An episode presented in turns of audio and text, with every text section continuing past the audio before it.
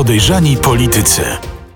W filmie Bękarty Wojny Quentina Tarantino jest y, taka scena, kiedy grupa zachodnich szpiegów podających się za niemieckich żołnierzy oraz Sturmbannführer Gestapo celują do siebie z broni palnej w nerwowym oczekiwaniu, kto jako pierwszy odda strzał. Ostatecznie z krwawej jatki nikt nie wychodzi żywy. To tak zwany meksykański pad. Podobna sytuacja ma miejsce od dłuższego czasu w obozie Zjednoczonej y, Prawicy. W najnowszej historii politycznej Polski nie było bowiem sytuacji, w której jeden z najważniejszych ministrów, mówię tutaj o ministrze sprawiedliwości, pozycjonowałby się otwarcie w opozycji do swojego szefa, a premier pełnił rolę jedynie statysty. Kabaret, jaki od dłuższego czasu serwuje nam Morawiecki i Ziobro, trwa w wyjątkowo niepokojącym okresie. W ostatnim czasie kilkukrotnie polska przestrzeń powietrzna została naruszona. W grudniu przez e, rakietę, prawdopodobnie rosyjską, kilka dni temu e, przez balon, który dryfował sobie po niebie i zniknął z radarów. E, a ostatnio dowiedzieliśmy się o tajemniczym wybuchu na Mazurach w okolicy Nidzicy. Informacje e, przekazali Państwu dziennikarze Radio ZP i y, Radia Z. W dalszym ciągu nie mamy na ten temat szczegółowych informacji z rządu. W dzisiejszym programie porozmawiamy także o pewnym politycznym romansie, który zakończył się ostatnio spektakularnym nieporozumieniem. Nasi dziennikarze dotarli do kulisów y, tej sprawy. To jest podcast Podejrzani Politycy. Błażej Makarewicz, Radosław Gruca. Dzień dobry Państwu. Zapraszamy na wydarzenie tygodnia. Wydarzenie tygodnia.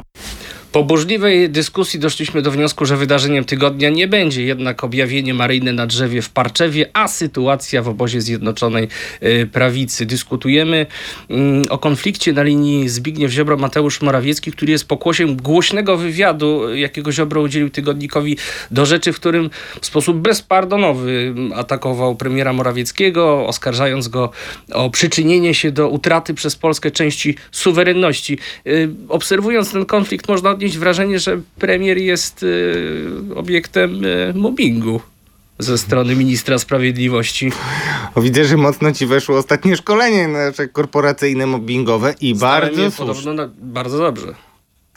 Ja się w jednym miejscu pomyliłem, e, ale też zdałem. Natomiast mobbing, drodzy Państwo, mały kącik edukacyjny dzielimy na bossing i staffing, czyli z jednej strony oczywistym mobbowaniem i takim, które wydaje się być jedynym możliwym, jest e, większości pewnie słuchaczy i widzów, jest to, kiedy prześladujecie twój przełożony, czyli uporczywie, systematycznie nęka cię, poniża, e, próbuje e, kwestionować twoje kompetencje, których latami nikt nie kwestionował i tak dalej. No to widzieli, każdy z Państwa pewnie widział taką sytuację, mniej czy bardziej drastyczną, ale staffing to już jest coś innego. Staffing to jest taka sytuacja, kiedy przychodzi szef, no w naszym y, szkoleniu była to sytuacja taka, że przychodzi młody, dziarski, jurny, w ogóle super menadżer i chce w dobrej woli prowadzić firmę do sukcesów i nagle się pojawia taki zakapior, y, który wszystko wie, najlepiej wie, jest od niego starszy, uważa, że to jakiś tam gówniarz, który nie będzie mu ustawiał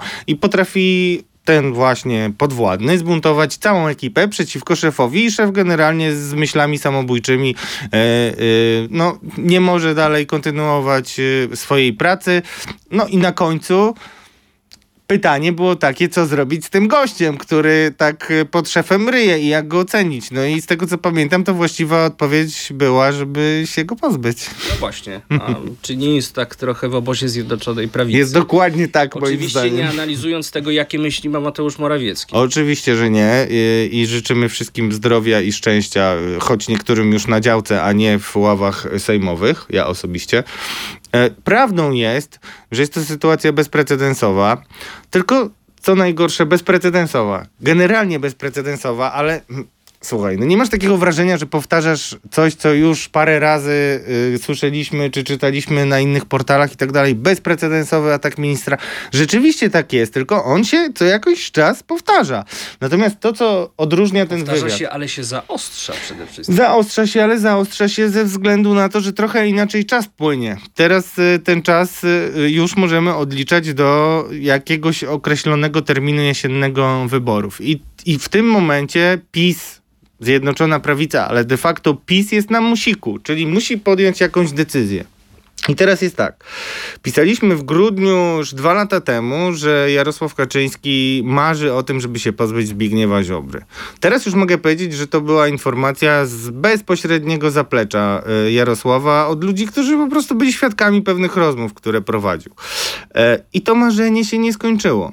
Natomiast niestety dla Jarosława Kaczyńskiego to jak najgorzej y, świadczy o jego kompetencjach politycznych, bo przez dwa lata nie potrafił się zdobyć na takie działanie, które by załatwiło problem.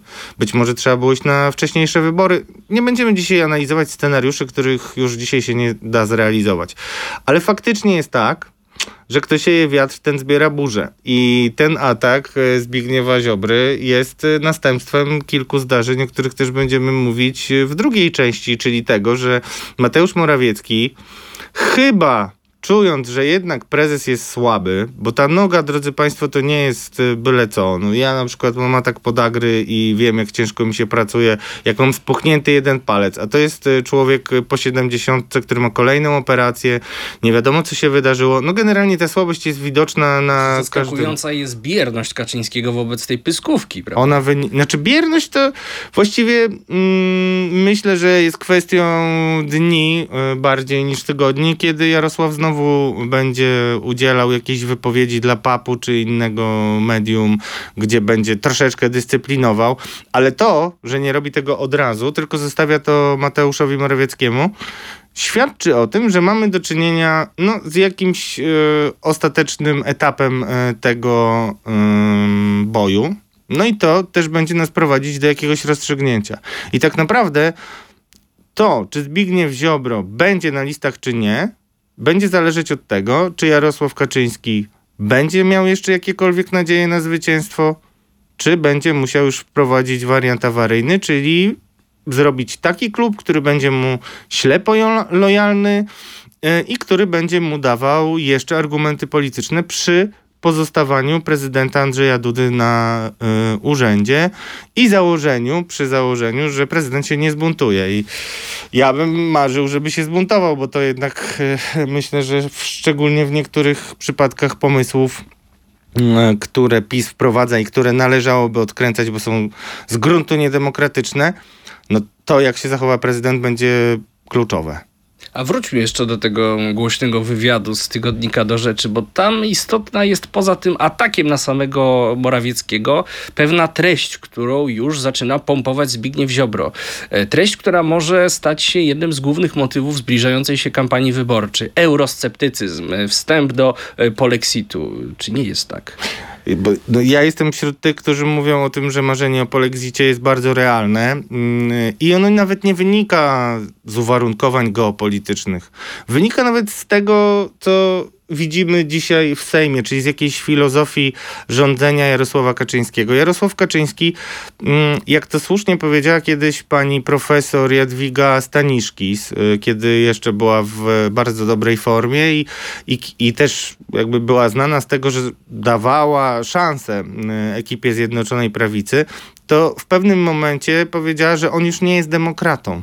I to, co się dzieje teraz w Sejmie, na przykład wokół próby zmiany ustawy o Trybunale Konstytucyjnym, która ma pozwolić y, wprowadzić szansę na to, żebyśmy mieli KPO przed wyborami, no pokazuje, że Jarosław Kaczyński no dzisiaj jest już w zasadzie no, jeśli nie tyranem i despotą, no to przynajmniej mocno mm, autorytarnym mm, politykiem, który y, robi wszystko, żeby zrzucić z siebie jakiekolwiek hamulce i ograniczenia. Zrobił to w Polsce, zlikwidował e, takie instytucje realnie, jak Trybunał Konstytucyjny, e, ma mm, dość spolegliwego Rzecznika Praw Obywatelskich, mm, e, prokuratura, którą trzyma, no wszystkie instytucje praktycznie są przejęte, Narodowy Bank Polski, no bezprecedensowa sytuacja, kiedy prezes Glapiński no najpierw ośmiesza się, ale on nie ma chyba takiego poczucia śmieszności, tapetując czy y, robiąc banery na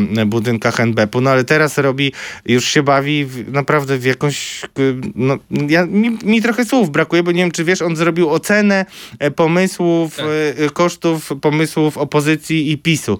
No to jest sytuacja kompletnie bezprecedensowa i to też pokazuje, jacy ludzie są w tym obozie.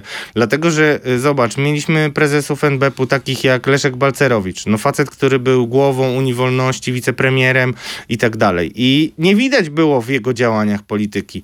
Mieliśmy Marka Belka, Belkę, y, który był premierem, wcześniej ministrem finansów, no politykiem... Prezesem NBP wywodzącym się z zupełnie innego Tak. obozu niż rząd. Tak, i, i co? I też jakby nie było tego typu hec, no bo to jest, y, to przede wszystkim ośmiesza to nasze państwo. Znaczy, bo widać, że zaprzęgnięte w imię interesu politycznego są wszystkie osoby, które zupełnie nawet nie udają tego, że nie reprezentują ekipy rządzącej. No to samo było z ministrem Czarnkiem, którego taki mocny występ też nie jest przypadkowy i należy go e, rozpatrywać w kontekście tego wywiadu, bo wracając do samego wywiadu, już dawno powiedzieliśmy to zresztą jako pierwsi w naszym podcaście, że Czarnek został wymyślony jako taka kontrpropozycja dla elektoratu, który może być e, jakoś zauroczony Zbigniewem Ziobrą. Czyli on jest taki anty-LGBT, antyunijny, tak, zaraz będziemy referować do tego, e, twardo egzekwujący swoje polecenia, czasami nawet na granicy albo za granicą prawa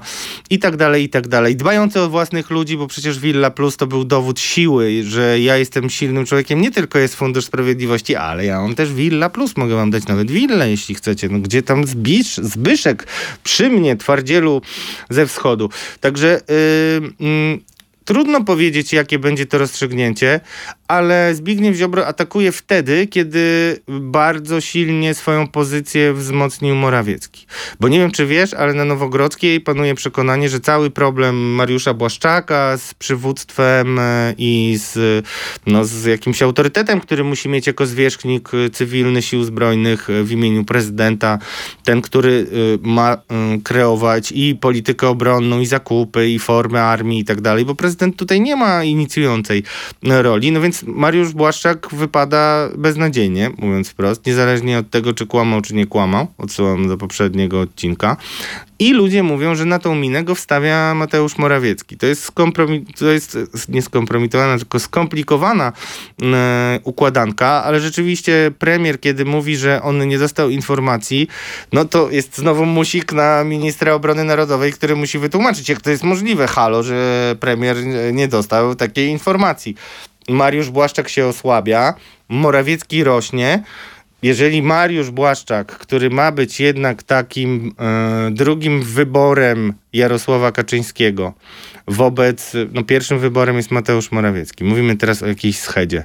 No to jeżeli Mariusz Błaszczak wypada, no to Zbigniew Ziobro mówi, halo, ja tu jestem, kochani, ja pilnuję pisowskich y, prawdziwych wartości, bo co by nie mówić, wiem, że to jest trudno zmierzyć, możecie państwo mi y, zaufać y, bądź nie, ale naprawdę w PiSie większość ludzi, większość polityków uważa, że Zbigniew Ziobro ma rację w swoich diagnozach. No i tak, i podziela te eurosceptyczne Tak, przekonania. Ale nie mogą tego robić, no bo widzisz, bo to jest cały problem z tym, jak się będzie prowadzić kampanię. To jest gra po bandzie, je- jeśli chodzi o Zbigniewa Ziobrę. Jeżeli on rzeczywiście chce, a na pewno w to wierzy, bo to wiem y, z dobrych źródeł z jego otoczenia. Jeżeli on chce zrobić kampanię pod hasłem, e, czy chcemy mieć...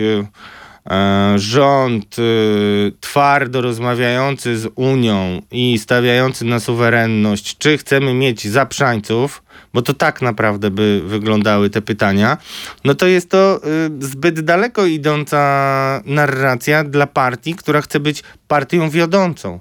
Bo wiesz, małe partie mogą więcej, bo nie mają takiego ciśnienia. Oni inaczej czytają sondaże. Odwrotne czytanie sondaży, które widzę i wiem, że dominuje w solidarnej, w suwerennej dzisiaj już Polsce, to jest to, że y, dla nich nie jest ważne to, że 75% jest przeciwko y, jakimś pomysłom, które zgłaszają. Dla nich ważne jest to, że powiedzmy 15 jest za, tam reszta jest niezdecydowanych. Ale to 15 jest no w takiej awangardzie bym powiedział, bo jednak narracja generalnie wszyscy, większość znakomita mediów, ludzi, ekspertów nie kwestionuje i nie próbuje zaprzeczać faktom, które wskazują na to, że obecność Polski w Unii no, jest ze wszechmiar korzystna. Zbigniew Ziobro maluje, rysuje pewne zagrożenia, które będą realne w przyszłości, czyli e, no, długo by o tym mówić, zresztą nie chcę się na tym skupiać.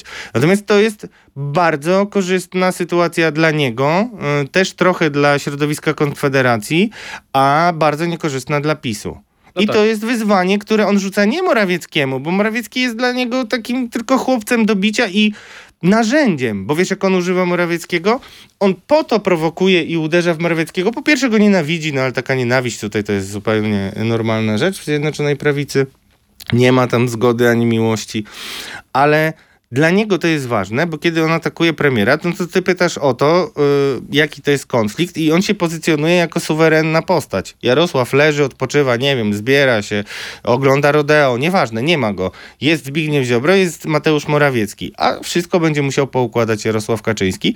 No i bardzo ciekawe są te informacje, które słyszymy z kulis na temat tego, jak wyglądają targi o poszczególne mandaty. To jak wyglądają?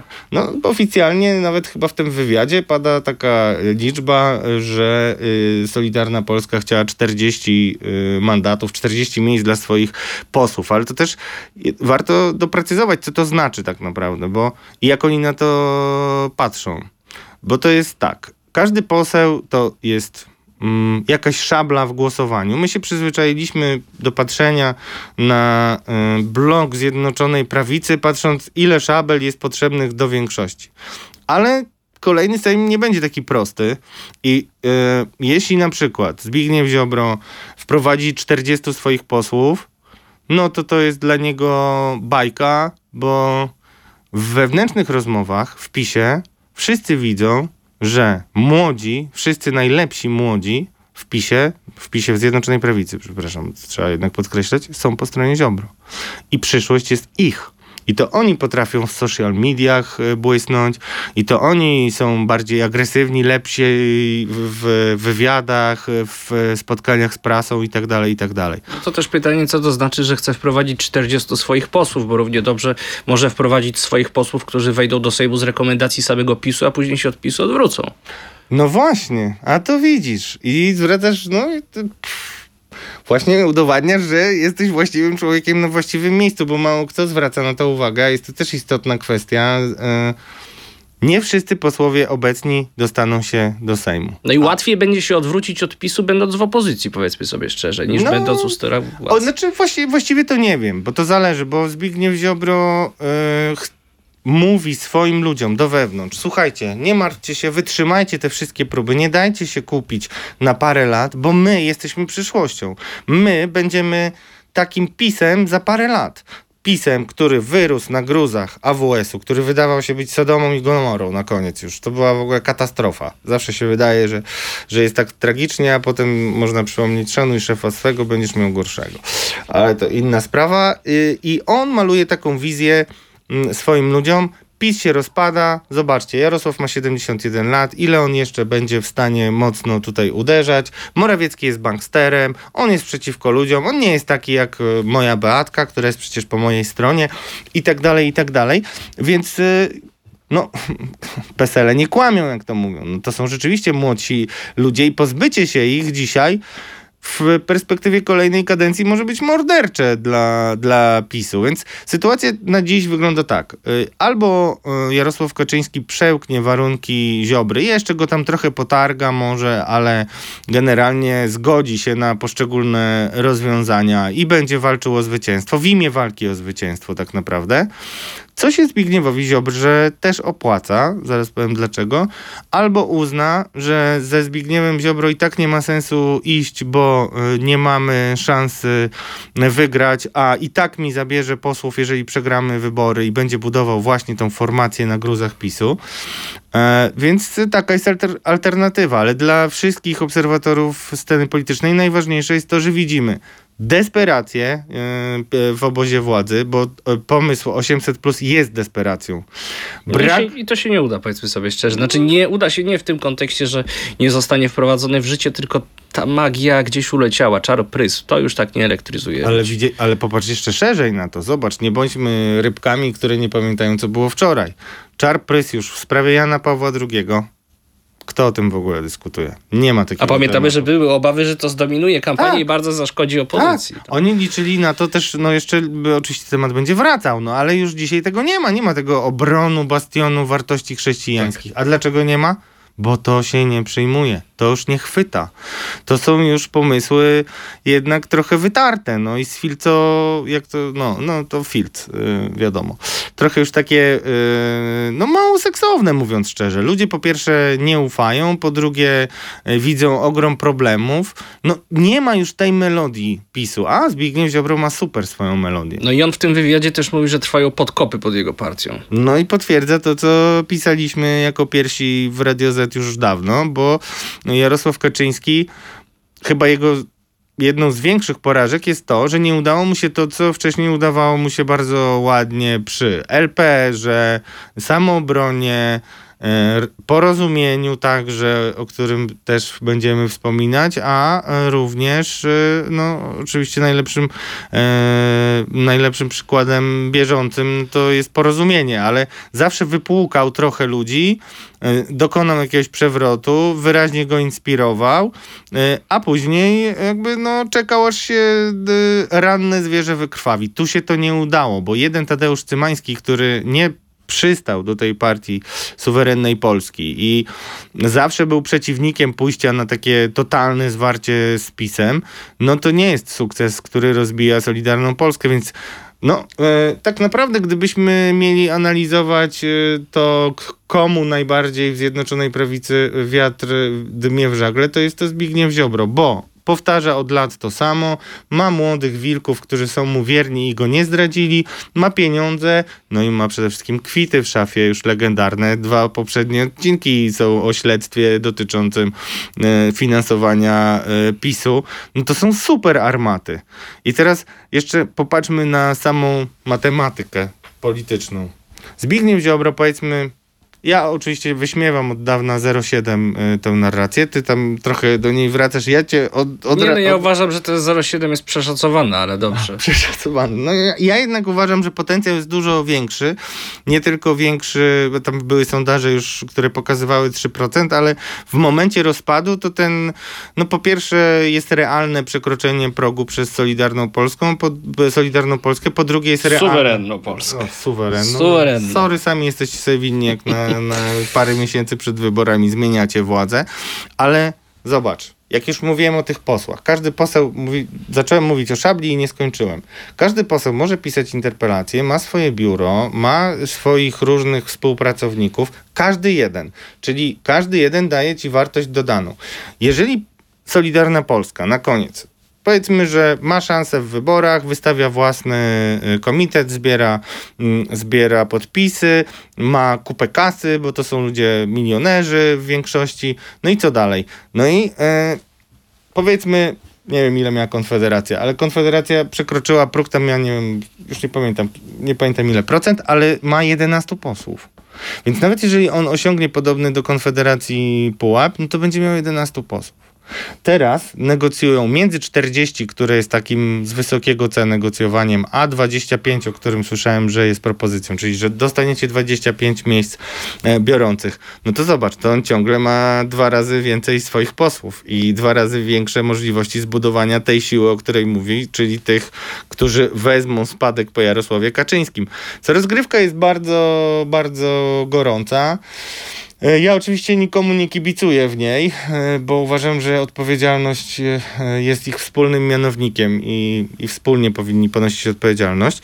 No niemniej jednak na pewno możemy już dziś powiedzieć, że do końca, czyli do lipca mniej więcej, a może nawet do początku sierpnia nie będzie wiadomo, jak to się rozstrzygnie. I tak też będziemy mieli do czynienia z tym zderzaniem się do lipca. A wiesz, co jest najgorsze? Najgorsze jest to, że i jedni i drudzy mają takie poczucie, że druga strona zawsze mnie oszukiwała i pewnie mnie oszuka na koniec. Dla Solidarnej Polski to jest gorsza informacja, bo oni myślą sobie, ok, umówimy się nawet na 25, ale na koniec znajdziemy wśród kandydatów pięciu swoich ludzi. I co wtedy zrobimy? No i z tym dylematem musi dzisiaj spać Ziobro nie tylko ze swoją żoną. I do tego tematu mam wrażenie będziemy wracać bardzo często w podejrzanych y, politykach, a premierowi Morawieckiemu chyba wspólnie będziemy życzyć tego, żeby przypomniał sobie, że to on jest premierem w tym układzie, a nie jedynie statystą, tak jak wspomniałem na początku. Czas teraz na kontrowersję tygodnia. Kontrowersja tygodnia. Ostatnie incydenty związane z naruszeniem polskiej przestrzeni powietrznej musimy uzupełnić o wydarzenie z weekendu, o którym pisał Radosław Gruca i Mariusz Gierszewski z Radio Z, mianowicie tajemniczy wybuch e, na Mazurach e, w okolicach Nidzicy. To co tak naprawdę się tam wydarzyło? No właśnie, ty mówisz tajemniczy wybuch, a ja cały czas się zastanawiam, a nie powinienem się zastanawiać, jak to nazwać. Bo co innego mm, przekonanie moje, co innego rzeczy, które usłyszałem na miejscu, tam wśród mieszkańców okolicznych miejscowości i wiosek, a co innego komunikat, który dostajemy, który niczego nie wyjaśnia. No ale Zacznijmy może od tego, jak to się przekłada na politykę, bo już dziś mogę zaprosić na podejrzanych polityków ekstra, gdzie z Mariuszem Gierszewskim opowiemy trochę szerzej o, o samej tej sytuacji, co, co tam budzi niepokoje i tak dalej. Natomiast no, nie, ma, nie wiemy, co tam się wydarzyło. No, mamy komunikat bardzo lakoniczny o tej historii. No, mówią wszyscy w tych miejscowościach i w zasadzie Mm, Oni nawet nie mówią o wybuchu. Oni mówią o łunie, o wielkim świetle. Niektórzy mówią o tym, że coś leciało i przeleciało na przykład nad dwiema wioskami, dwoma pagórkami. Tak, tak tutaj wierne cytaty podaję. Ale na koniec, jak na przykład pytam, ale gdzie to mogło spaść, to każdy mówi, no gdzieś blisko, gdzieś blisko. Ale to rozmawiam z ludźmi na, w obszarze 15-20 kilometrów i każdy mówi gdzieś blisko. Więc my nie wiemy, co tam się stało. E, Tacy, którzy pewnie wierzą rządowi, bezkrytycznie chcieliby mówić, że to jakiś meteoryt. Okej, e, może i tak. Ale to by była super wiadomość z naukowego punktu widzenia. Tak? No myślę, że rząd mógłby to doskonale A wykorzystać. może tak, no, może tak, że, że, że, że to jest ten, ten e, meteoryt, Me- mazurski. w którym jest ukryty kryptonit i e, Clark Kent. No nie, no, znaczy bądźmy zupełnie poważni. Mm, Clark Kent to Superman i on zleciał z takim niby meteorytem. Ale mówiąc zupełnie poważnie, my musimy jako opinia publiczna domagać się jasnej informacji. Wiemy, że spadła rakieta, o której wiedziało dowództwo polskiej armii w grudniu, nie znalazło i zajęło się czymś innym. E, znalazł jakiś przypadkowy, czy jakaś przypadkowa osoba jadąca konno i może rzeczywiście trzeba się zastanowić nad uruchomieniem powszechnej konnicy, żeby te konie prze, przemierzały bagna i może się te rakiety znajdą. Znaczy oczywiście ja k- ironizuję i kpię, ale to jest wyrazem mojej bezradności, bo my ciągle nie wiemy, co tam było, a, ale wiesz, jeżeli to nie była rakieta, to czemu nam e, nasi rządzący nie powiedzą, to nie była rakieta? Nie wiemy, co to było, ale nic takiego z terenu Białorusi, a tak się mówiło, albo z, z, z terenów Ukrainy do nas nie przyleciało, czy z Kaliningradu. No nie mamy takiej informacji. Mamy dziwną sytuację, tak jak mówię, szczegóły ujawnimy jeszcze i opowiemy w podejrzanych politykach ekstra, ale to wszystko nakłada się na fatalną sytuację Mariusza Błaszczaka, y, który moim zdaniem mm, no, znalazł się w sytuacji nie do pozazdroszczenia, do której sam doprowadził i która się powtarza. Bo on z jednej strony mm, jest na tyle słabym politykiem, że musi się opierać na ludziach, którzy się znają na jego dziedzinie. Przypomnę, że wcześniej był ministrem spraw wewnętrznych. Jako minister spraw wewnętrznych to nie kto inny, ale Błaszczak pana y, komedianta głównego policji Jarosława Szymczyka mianował na to stanowisko i utrzymuje go, znaczy on się utrzymuje y, najdłużej ze wszystkich policjantów. Wiesz tak, dlaczego tak jest? Dlatego, że on musiał na kogoś postawić. I tak naprawdę w tej dwójce to samcem alfa, zresztą Wystarczy popatrzeć. No, samcem alfa y, w dwójce Błaszczak, y, y, generalny inspektor Szymczyk, no to Szymczyk jest samcem alfa. I po, podobna sytuacja w moim przekonaniu ma miejsce teraz w Monie. Bo z jednej strony oczywiście Błaszczak się opiera na ludziach doświadczonych, ale ci ludzie widzą, że to nie jest samiec alfa, więc pozwalają sobie na dużo, a z drugiej strony każdy w tej ekipie i myślę, że będziemy to pokazywać w kolejnych odcinkach, wie jaki jest taki pisowski dekalog, że trzeba powiedzieć, że prezes jest, no w wywiadach na przykład, można narzekać, ale trzeba powiedzieć, że prezes jest najważniejszy. Można, e, no, no kilka takich rzeczy i, e, i, i tak samo wiedzą o pewnych e, uwarunkowaniach politycznych generałowie. Wszyscy są ambitni, nie będę oceniał, na ile łamią sobie kręgosłupy, ale wiadomo, że y, no, Mariusz Błaszczak nie jest w stanie kompetentnie ocenić, kiedy go wkręcą, jeśli by chcieli. E, udowodniliśmy, że na pewno nie było tak, że dostał y, od razu informację 16, no bo on to pokazuje, wykrywacz kłamstw izraelskich głosowy pokazuje, że mówi prawdę. Nie dostał 16. To jest wystarczający powód jeśli może to udowodnić, do tego, żeby zdemisjonował dym- dowódcę wojsk, yy, dowódcę, mm, którego wskazuje mm, jako winnego, który nie dopełnił obowiązku, ale wskazuje nawet nie podając nazwiska, co też pokazuje, jakie tam kochone są schowane, no, pod stołem i mundurem, on tak przecież po wojskowemu chodzi. No nie wystarczy założyć wojskowy sweter, żeby mieć wojskowy dryl we krwi i rozumieć, jak to działa. I tak polska armia nie jest najlepiej zarządzana od dawna. Dużo tam jest układów, lizusostwa. E, Nie wiem, czy wiesz, ale jeśli popatrzeć na to, kto robi największą karierę z polskich żołnierzy w, na przykład w jednostkach NATO, to y, jakoś tak wychodzi na to, że idą tam ci, którzy najlepiej znają język angielski. Ja to rozumiem, ale to pokazuje nędzę, bo wystarczy, że dobrze znasz angielski i możesz być, no, mieć dużo sz- większe szanse na objęcie wysokich stanowisk niż y, ludzie, którzy się naprawdę na pewnych rzeczach znają, a, a, ale nie mają jakiegoś certyfikatu advanced na przykład. E, I tak dalej, i tak dalej. To, co chcę powiedzieć, to to, że mamy do czynienia z wielkim chaosem, za który oczywiście odpowiada Mariusz Błaszczak, ale ja tutaj uważam, że opozycja błąd robi, stawiając się po stronie generałów przeciwko Mariuszowi Błaszczakowi. Bo tutaj mamy do czynienia z wielopoziomową grą, I też e, z grą, w której istotną, o, bardzo istotną, a może nawet kluczową rolę odgrywa prezydent. Dlatego, że prezydent Andrzej Duda jednoznacznie zareagował na, e, w, na konferencję Błaszczaka. Jednoznacznie, czyli pojawił się na ćwiczeniach z tymi generałami. No to jest dowód zaufania do nich. I teraz zobacz, Błaszczak został w takim rozkroku. Bo z jednej strony oczywiście mówi, że tutaj było niedopełnienie, ale już nie mówi z nazwiska. Ten jest winien, nie wyobrażam sobie na przykład z nim współpracy. Nie ma na tyle jaj, żeby coś takiego powiedzieć. A to wynika też z tego, no, że mm, nie jest pewny swoich własnych kompetencji i pewnie nie ma za dużo takich ludzi, którym może zaufać, a być może, którzy znają różne jego potknięcia i są gotowi je kryć.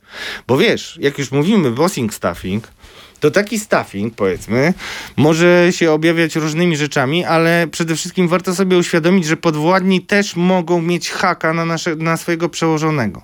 I jeżeli ci podwładni byli świadkami niekompetencji swojego ministra i na przykład wiedzą, że na tej i na tej naradzie on zrobił z siebie totalnego idiotę i wychodzą z tej narady i mówią, panie ministrze, pomylił się pan w, tam w jednej sprawie, ale to nic, zapomnijmy o tym ale i minister, i ten generał wiedzą o tym, że coś takiego jest, że można to wyciągnąć, potem ministra ośmieszyć i tak dalej, i tak dalej. Rozumiesz o co chodzi?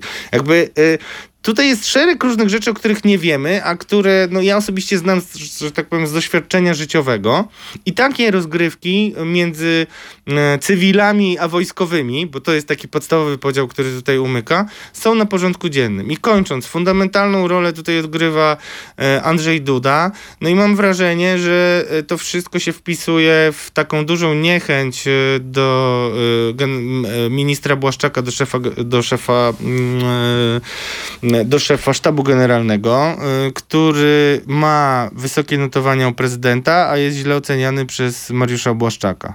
I tak naprawdę ta historia dowódcy operacyjnego w ogóle jest jakby mm, na marginesie tego sporu o to, kto ma być szefem sztabu.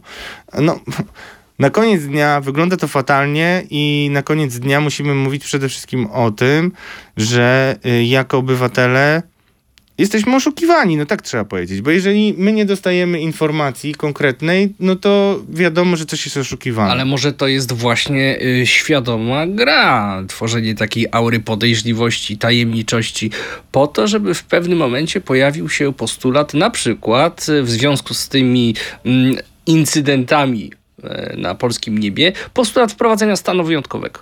Na pewno, czy to jest świadoma gra o tyle jakby muszę jedno zastrzeżenie zrobić. No, ja nie, nie zakładam jednak, że nie wiem, Zbigniew Ziobro albo Joachim Brudziński zaczaił się gdzieś w lasach i walną y, coś, co ma przypominać rakietę, żeby przestraszyć ludzi. Nie, mi ale chodzi o to, w jaki sposób jest to wykorzystywane, tak? Stało się i teraz jak to wszystko jest przedstawione opinii publicznej, tak, żeby uzyskać z tego mm, krótkofalową czy długofalową korzyść polityczną. Znaczy, no, referujesz do rzeczy, które moim zdaniem są jak najbardziej realne i o, której też, o których też mówią politycy. Zaczęli politycy Hołowni. Pamiętam, że pierwszym politykiem e, był Paweł Zalewski z Polski 2050, który powiedział, że są głośne plotki o tym, że PiS może po prostu odraczać wybory przy niekorzystnych sondażach, wprowadzając stan wyjątkowy, który uniemożliwia przeprowadzenie To Paweł wyborów. Zaleski mówił w moim podcaście Machina No. Władzy.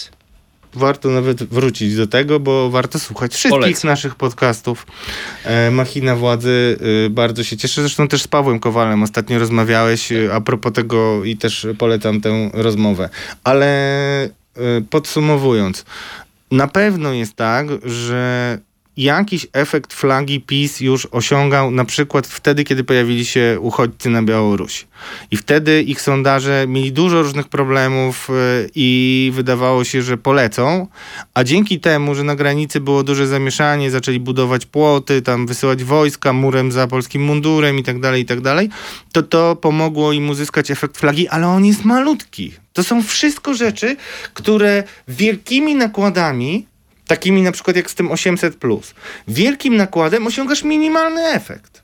Czyli właśnie dlatego chcę, żeby to zostało po naszym dzisiejszym podcaście, że mamy do czynienia z zupełnie z nową sytuacją. To nie jest tak, że PiS kroczy do, po zwycięstwo, tak jak było do tej pory, i będzie patrzył tylko na ile opozycja zyska, będąc na drugim, trzecim, czwartym miejscu. Nie, PiS jest już teraz gotowy nawet na to, że przegra wybory, że będzie drugi, największy, ale drugi, i że będzie musiał przede wszystkim zabezpieczyć sobie sterowność i nie dać się zjeść młodym wilkom z PiSu.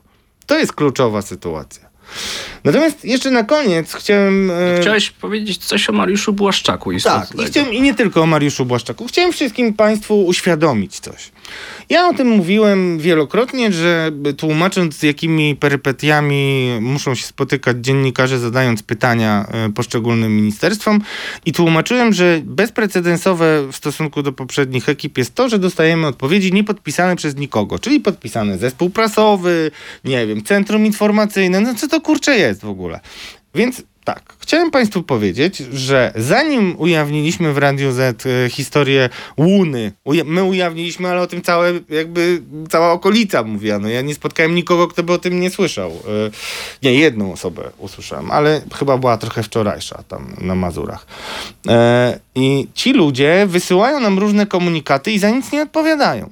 Więc ja chciałbym Państwu powiedzieć, że zanim opublikowaliśmy mm, naszego newsa z Mariuszem Gierszewskim, no to oczywiście zadaliśmy pytania, bo zawsze trzeba dać drugiej stronie e, się wypowiedzieć i ta druga strona powinna w ogóle przekazać nam informacje, a nie komentować to, co my wiemy, tak? Bo to nie chodzi o to, że my wy, wy jakby coś ustalamy, a oni mają to komentować. Nie, oni mają nam powiedzieć, jak jest.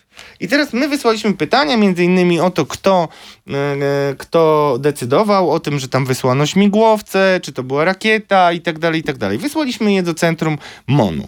I teraz dostajemy znowu jakąś odpowiedź zespołu informacyjnego. To ja chciałem Państwu powiedzieć, że ja e, wprowadzę taką zasadę i wszystkich też, wszystkie media do tego zachęcam, żebyśmy te wszystkie odpowiedzi, które dostajemy, podpisane, centrum, departament, coś tam, coś tam, czyli nikt, pokazywali jako wypowiedzi konkretnych ministrów. Bo to oni sobie urządzają ministerstwa, to oni zatrudniają ludzi na bardzo dziwnych stanowiskach z kompetencjami, które do tego nie przystają i tak dalej. I to rzecznicy prasowi są po to, przecież nie żeby mówić jako rzecznicy prasowi, tylko oni przedstawiają stanowisko ministra. Więc ja bym chciał teraz, żeby ja wam przeczytam i też jakby miejcie świadomość, że to ta odpowiedź na pytanie o to, czy spadła rakieta, kto zdecydował o akcji poszukiwawczej, e, jakie działania w związku z tym podjęto, czy znaleziono obiekt, który upadł i tak dalej, i tak dalej. Minister Błaszczak na to odpowiada tak. Informujemy, że z 20 na 21 maja bieżącego roku Załoga dyżurna SAR otrzymała zadanie z Polskiej Agencji Żeglugi Powietrznej poszukiwania obiektu, którego domniemany upadek zaobserwowano w pobliżu Nidzicy. Zadanie przerwano w związku z negatywnym wynikiem poszukiwań. Informujemy, że urządzenia cywilne i wojskowe nie zarejestrowały żadnego obiektu. To mówi wam Mariusz Błaszczak na wasze pytania o to, co spadło, co leciało, co wybuchło, dlaczego były tam śmigłowce. My słyszeliśmy też o wojsku, na pewno była tam straż i co? Szukali, nie znaleźli i poszli grać w piłkę nożną? Nie no, wszystko wskazuje na to, że doszło do jakiegoś zbiorowego złudzenia. A, no, no tak, no, no to w takim razie yy, to, to, to jest, wiesz co, to jest doskonały pomysł. Wyślemy jeszcze pytania do Ministerstwa Zdrowia, czy jest y, skażenie tamtejszego jeziora. Jest jeden jezior, jedno jezioro, które się nazywa Krzyż. Więc nie wiem, czy Czarnek też nie będzie interweniował, bo to wiadomo, religijne rzeczy są mu szczególnie bliskie. Mówiąc zupełnie poważnie, drodzy Państwo, musimy skończyć z tym, że e, władza jakby przyzwyczaiła się do tego, że przepycha odpowiedzialność na wszystkich innych i ona się rozmywa. Nie, panie ministrze, jeżeli dostaje taką odpowiedź z ministerstwa, to pan to mówi. Nikt inny, tylko pan. Bądźmy odpowiedzialni za to, co robimy. Macie olbrzymią władzę, więc macie olbrzymią odpowiedzialność. Tym samym przechodzimy do ostatniej części naszego programu Stan Gry. Stan gry. Na koniec jeszcze trochę polityki. E, Porozmawiamy sobie o pewnym burzliwym romansie politycznym, który, jak to często z romansami bywa, szybko dobiegł końca i zakończył się wielkim nieporozumieniem. Chodzi o koniec e, koalicji partii Jarosława Gowina, porozumienie z Agrounią Michała Kołodziejczaka. Mamy na ten temat bardzo dużo ciekawych informacji. Radek. Koniec szybszy niż początek, bo jeszcze nie, oficjalnie nie powiedzieli, że koalicja i tak dalej. Błażej. Ja generalnie uważam, że my jesteśmy dziadersami i ty i ja. Wierzę w No nie, nie, nie, to przesadziłeś No trochę. ale ja tak uważam. E, e, no może nie dziadersami, ale bardzo wierzę w młodość. E, I bardzo mnie irytuje to, że oddaliśmy władzę mm, w ręce osoby, która jest po 70 i nie jestem pewien, czy umie cokolwiek wyszukać w internecie. E, mm, jestem pewien i mam głębokie przekonanie, że umie to i Michał Kołodziejczak i Magdalena Sroka, którzy byli na czele on Agrounii, a ona Porozumienie. Ja czekam na to, aż e, nowa generacja będzie rozdawać karty.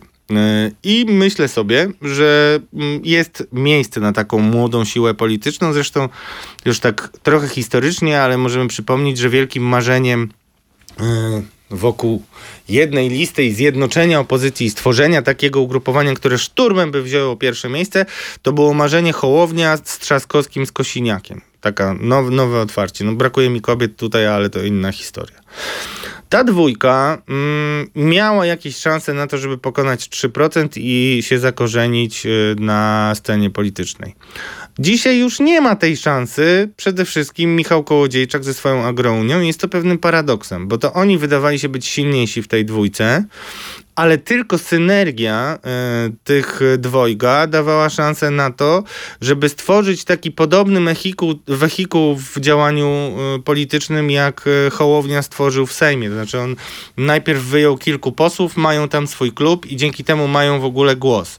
Inna sprawa, dlaczego teraz tak e, ich sytuacja wygląda, że musieli się dogadać z PSL-em. Ale z tego co wiem yy, i dochodzą do mnie informacje mm, zarówno od ludzi z jak i z porozumienia, no to tam problemem była osobowość Michała Kołodziejczaka przede wszystkim. Już nie chodzi nawet o te tam historie, które mnie zawsze bardzo niepokoją, bo, mm, bo jeśli chodzi o jakieś rosyjskie wpływy, bo ja nie znalazłem ostatecznie dowodów takich twardych, żeby tutaj można było coś przypisywać. No ale no to jest taka Postać, która na pewno nawiązuje do Lepera, tak, taki łotrzykowski styl uprawiania polityki, trybun ludowy, który nie boi się stanąć z ludźmi, nie boi się krzyczeć, nie boi się prowokacji i tak dalej. Ale w tym wszystkim musi być jeszcze jakaś myśl strategiczna, której brakuje Kołodziejczakowi. Nie wiem, czy pamiętasz, była taka głośna konferencja, która moim zdaniem mm, no jest dobrym obrazem tego, co słyszę od y, ludzi porozumienia i samej y, pani Sroki, która się wypowiadała już po y, tym mm, no, starciu wewnętrznym, które zakończyło ich współpracę.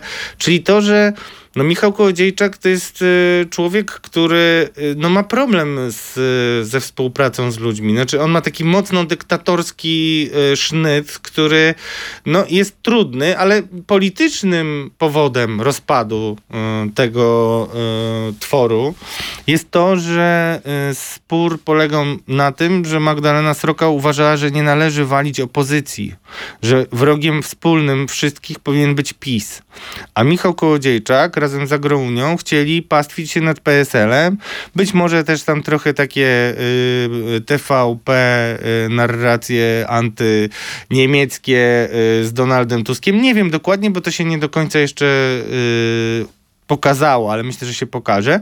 No wiem, że też był spór wokół tego, jak zebrać podpisy i że niektórzy działacze Agrounii sugerowali takie pójście na skróty y, przy zbieraniu podpisów. Już nie chcę tego rozwijać, ale to też było tematem, y, y, które, który był istotny. I dzisiaj, no ja nie jestem pewien, czy w ogóle Agrounia wystartuje i zbierze te podpisy. Jeżeli słyszę o pomysłach, które oni mają na zbieranie podpisów, nie warto tego rozwijać, ale warto zauważyć, że e, komisarze, którzy organizują wybory, są w dużej mierze związani z tą władzą, więc oni będą bardzo skrupulatnie patrzeć, czy tam przypadkiem jakiś jeden fałszywy podpisik się nie znajdzie. To jest primo. I, I to są podstawowe powody, dla których e, Sroka i Porozumienie No, Ale ten kończą. układ w ogóle od samego początku był jakiś kuriozalny, bo zwróć uwagę na to, że ogłoszono e, no niby powstanie nowego ugrupowania, ale cały czas Agrounia próbowała chociażby w mediach społecznościowych własne materiały pod własnym szyldem od samego początku. No i to jakby jak się tak tego- jakby nie wierzyli w powodzenie tego projektu od pierwszego dnia. Bo, bo to jest tak, oni nie, nie wiem czemu nie udało się to, co oni planowali. Oni planowali mieć klub, y, y, koło y, parlamentarne. I gdyby było takie koło agrounii w Sejmie, to to by już robiło różnicę poważną, moim zdaniem, potencjalnie przynajmniej.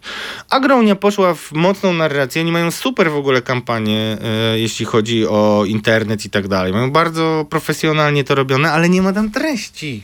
Tam jest tylko kołodziejczak, uczciwy, ostatni rolnik, ciężko pracujący, który nie boi się nawet e, rozrzucać mięso czy tam inne produkty e, spożywcze po ulicach Warszawy i tam się przepychać z politykami Solidarnej Polski. Tam nie ma treści. I, i ja rozumiem e, jakby, no, że teraz Magdalena Sroka nie ma wyjścia ze swoim porozumieniem, z tą partią, która mimo, że została mocno przetrzebiona, to ja osobiście, ja osobiście biorę za to odpowiedzialność, doceniam tych ludzi, którzy nie dali się kupić.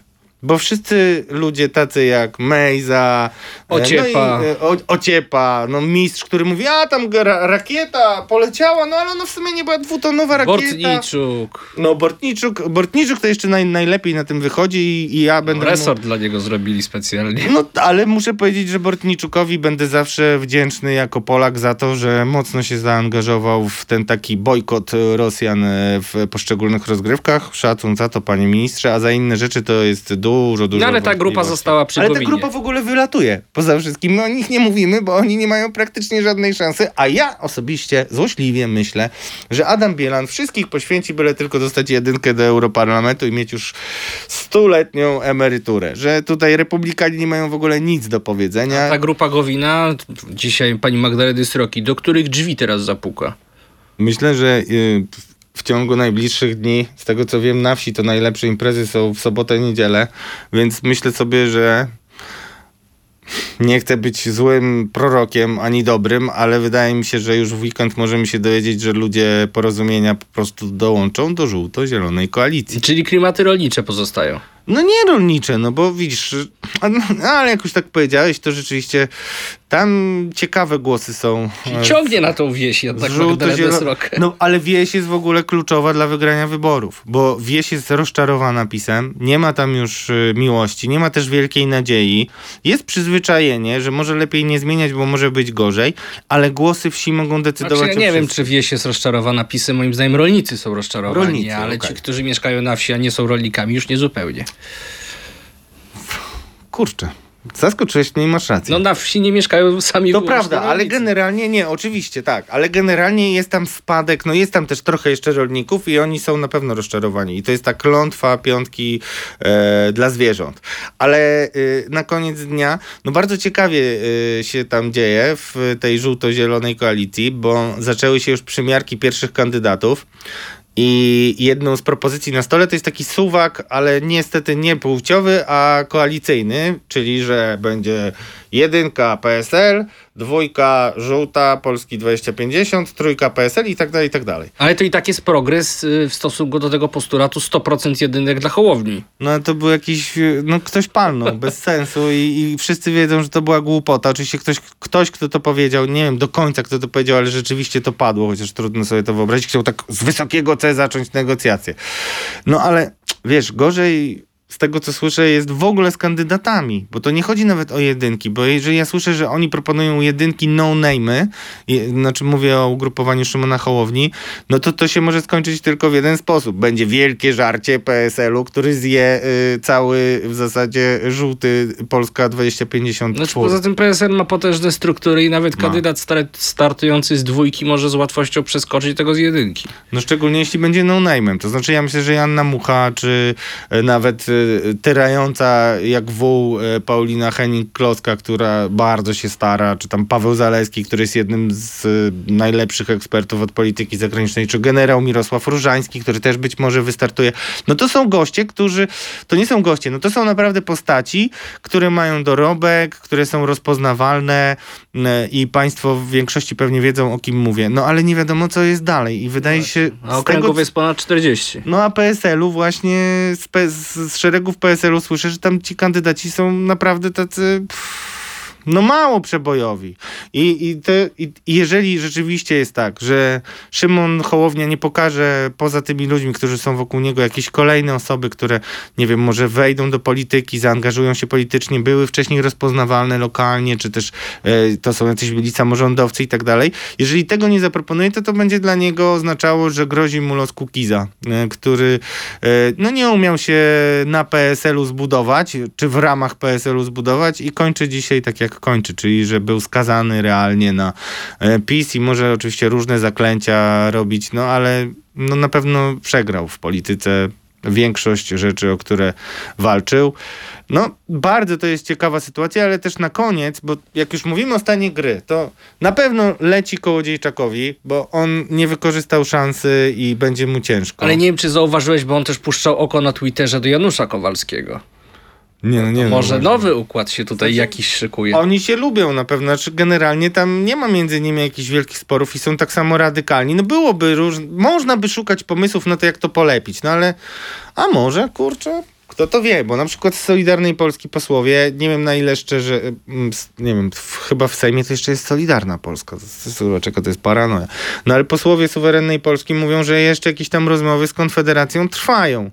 W ogóle jeszcze jedna rzecz jest y, istotna, jeśli chodzi o stan gry, która mnie osobiście bardzo niepokoi, to jest dziwna historia Roberta Winnickiego. Jak się umawialiśmy na tematy, Tak. o których mieliśmy rozmawiać, to y, zacząłem o tym mówić i potem wpadłem w jakąś wioskę na Mazurach i już prze, z, zasięg się zgubił. I nie słyszałem tego wątku, No. przyznaję. A Robert Winnicki to jest w ogóle bardzo dziwna historia, bo zobacz, e, mamy taką sekwencję zdarzeń, że słyszymy o tym, że Robert Winnicki mia, ma, ma jakiś problem ze zdrowiem, potem, że e, no, trafił nawet do szpitala, w sumie do końca nie wiemy, co się wydarzyło i nagle on wydaje takie oświadczenie, że on rezygnuje z bycia szefem ruchu narodowego.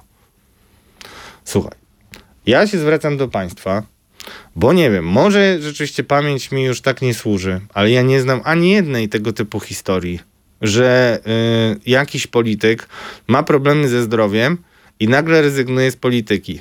A pamiętajmy jeszcze o jednej rzeczy. Ten polityk jest w ostrym konflikcie z Bąkiewiczem, który to Bąkiewicz nawet mówi o założeniu własnej partii, która ma taki profilowy jakby rys podobny do ruchu narodowego.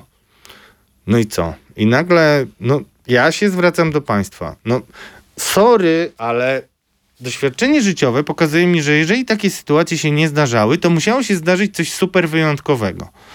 I jeżeli ja pytam ludzi, którzy znają Roberta Winnickiego i oni mi mówią tylko, nie wiem, co się wydarzyło. Nie umiem ci nic odpowiedzieć. Nikt nie zastanawia się, to, to budzi moich wiele pytań o to, czy przypadkiem nie znalazł się ktoś albo ktosia, która tak przestraszyła Roberta Winnickiego czymś, że on zdecydował się usunąć. Ktoś z obozu władzy? Cui bono? Główne y, pytanie kryminalistyki. Kto, kto skorzystał na tym, że Robert Winnicki, który przed chwilą wydawało się, że już prawie podeptał Bąkiewicza, nagle odchodzi. No na razie to Krzysztof Bosak, bo on chyba został teraz szefem Ruchu Narodowego. Znaczy na pewno Krzysztof Bosak y, już ma ła- łatwiej, ale też Robert Winnicki był tym y, człowiekiem, który wbrew temu, co mówił publicznie, mm, w solidarnej Polsce, w suwerennej Polsce był uważany za człowieka, z którym można się dogadać. Na pewno to jest bardzo tajemnicza historia i wydaje mi się, że y, pff, nie jest to może wiodący temat polskiej polityki, ale jeżeli ktoś zastraszył Roberta Winnickiego, to jest to coś, co należy e, wziąć pod uwagę, bo jeśli będą tego typu historie się powtarzać, to znaczy, że mamy do czynienia z jakimś mechanizmem no, ultra zastraszania y, polityków przez jakieś grupy, które no, są niezależne od państwa, bo przecież Robert Winnicki nie mówi, że ktoś go straszył, nie idzie na policję i tak dalej. Ale po co miałby iść, jeżeli go straszą sami ludzie, którzy kontrolują prokuraturę?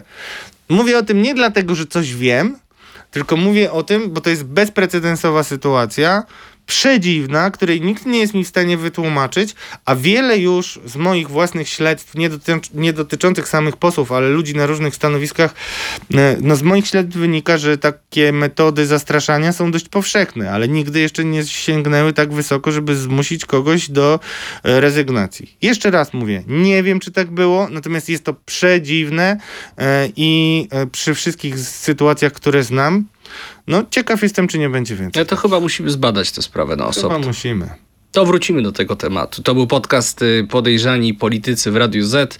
Błażej Makarewicz. Radosław Gruca. Dziękujemy za uwagę. Zapraszamy za tydzień. Zapraszamy. Podejrzani politycy.